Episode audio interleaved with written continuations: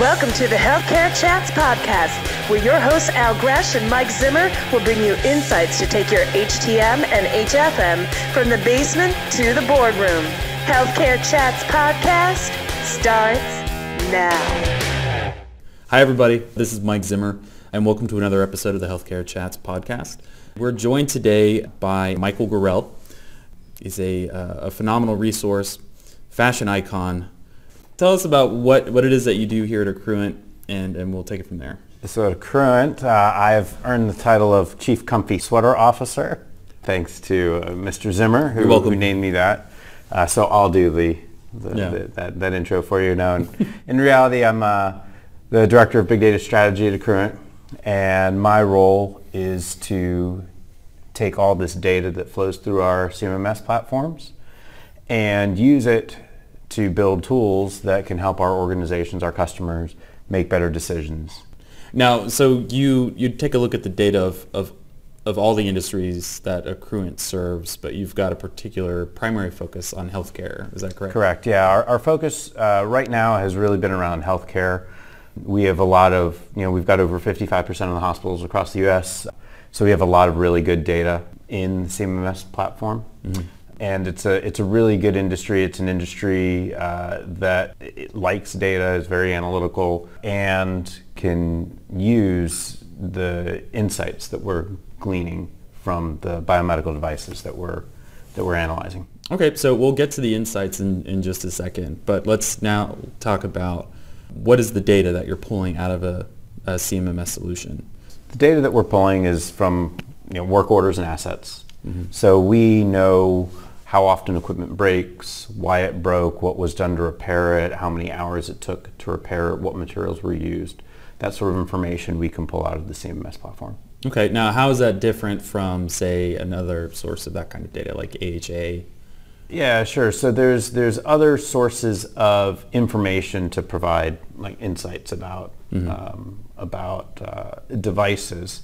However, uh, we're really the only ones that have that empirical reliability data mm-hmm. that we can use to deliver this this information. Um, there's other sources out there that do provide some reviews, but okay. it's it's all qualitative and not quantitative. Got it. And it's based on survey data, is that it's right? Survey data, yeah. We, have spoken to several supply chain executives familiar with the cert, uh, sources that they use because I, I used them myself over the years. Mm-hmm. The feedback we got from them is they don't put a lot of stock in it, but they don't have anything better uh, at, at, well until you know we came up with this solution. It's, it's, because it's based on survey data from their customers versus uh, real empirical work order data. And so you said that there's a lot of data, mm-hmm. but you did not say there's a lot of good data. And so if I know anything about the way that healthcare organizations interact with the CMMS, it's that everybody does things a little bit differently. Sure. So for the folks listening that aren't super familiar with the, the methodologies that you guys employ to structure this data, take us through what you and your team have, have done. And, and from what I understand it, it's absorbed the majority of the time that you've worked with the data. How do you get it to a point where you can start deriving insight from it? Sure. So we do have a lot of really good data. Okay. I'll, I'll quantify that. However, what we didn't necessarily have is a lot of clean okay. data. So because we have such a large customer base and because hospitals inherently don't necessarily enter their data consistently mm-hmm. into the CMMS platform, we've, we've had to apply some algorithms to help try to clean that data at, at, scale. You know, we could sit there and try to manually clean all this data through spreadsheets, which is the, the, the way that it's done today. However, we built some algorithms based upon some machine learning uh, as well as some natural language processing. We've used some neural networks to help uh, us clean data. But I would be lying if I said that everything was automated. So right. we still have a manual process associated with a, a, significant portion of our data. But what we've done is we've built tools to make it easier to clean data even manually as well. Okay, so that's when the machine assigns a confidence score to, to what it's attempting to categorize and it goes to you saying, hey, how does this look? Correct, yeah. So the algorithms that we built today, the automated algorithms, machine learning, mm-hmm. can tie back to a source of truth. Right? And so we've created a, we're using the FDA's GUDID database as our source of truth today. And the algorithm delivers back its confidence in whether it actually uh, matched to that okay. source of truth. And so we're taking that information and the ones where we see less than 90% confidence, we apply a manual process to. But like I said, our manual process is still improved because we've created tools that really make it fast it. to uh, apply that manual process. Mike, one of the examples that we used in our session yesterday, we were talking about data integrity and the impact of machine learning, was that of a, a single device, a GE AMX4 portable x-ray machine, which was represented in over 2,500 different ways if you factored in all the variables of how the manufacturer name was entered in, the different variations of the model, the different variations of the device category. So think about that. One single device, over 2,500 different mm-hmm. ways to represent it. Hmm. Crazy. Okay, so you, you've taken us through how, how you've, you've cleaned this data. Now let's get to the fun part.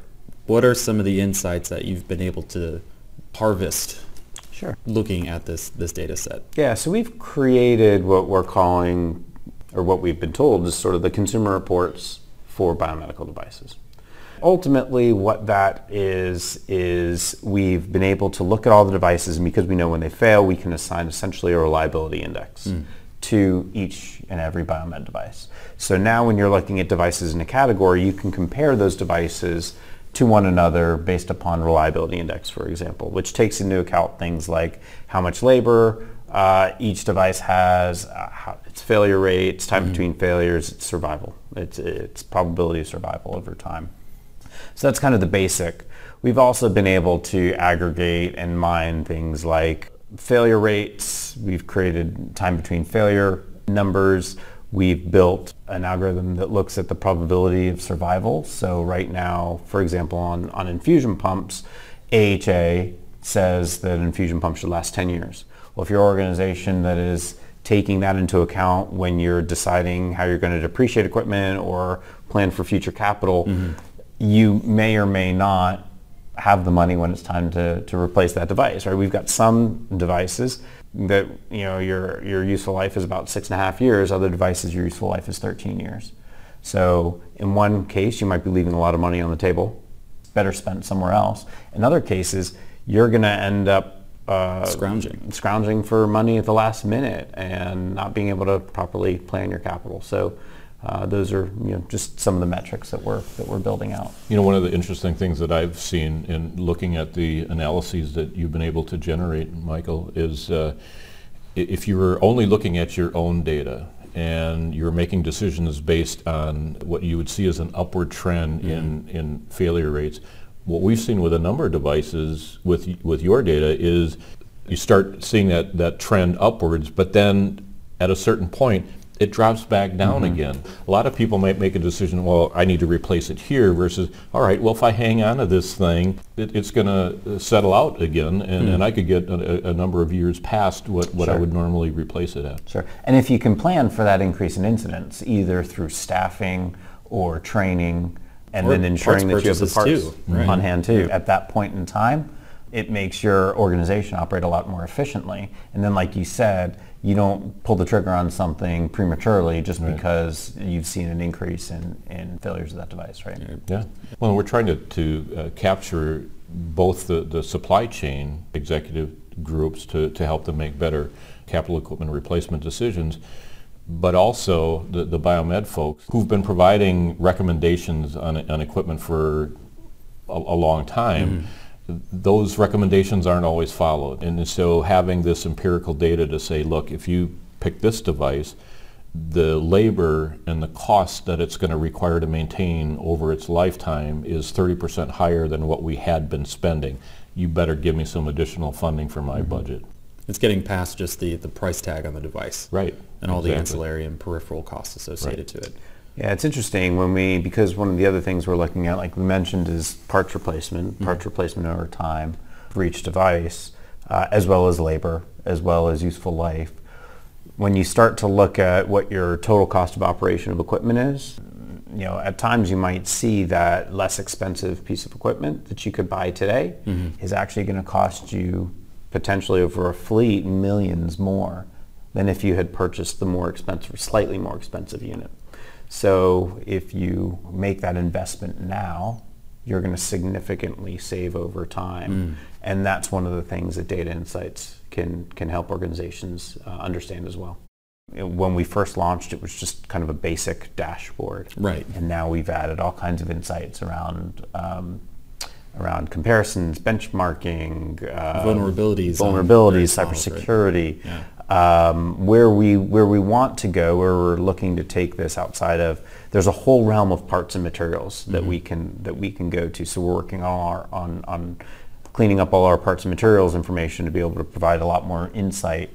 Um, being able to create predictive parts ordering, so we could tell you when you might need parts in the future. Mm-hmm um, based upon past work order history. So you can make sure that you have those parts on hand just in time, but you're not sitting on a huge inventory of parts.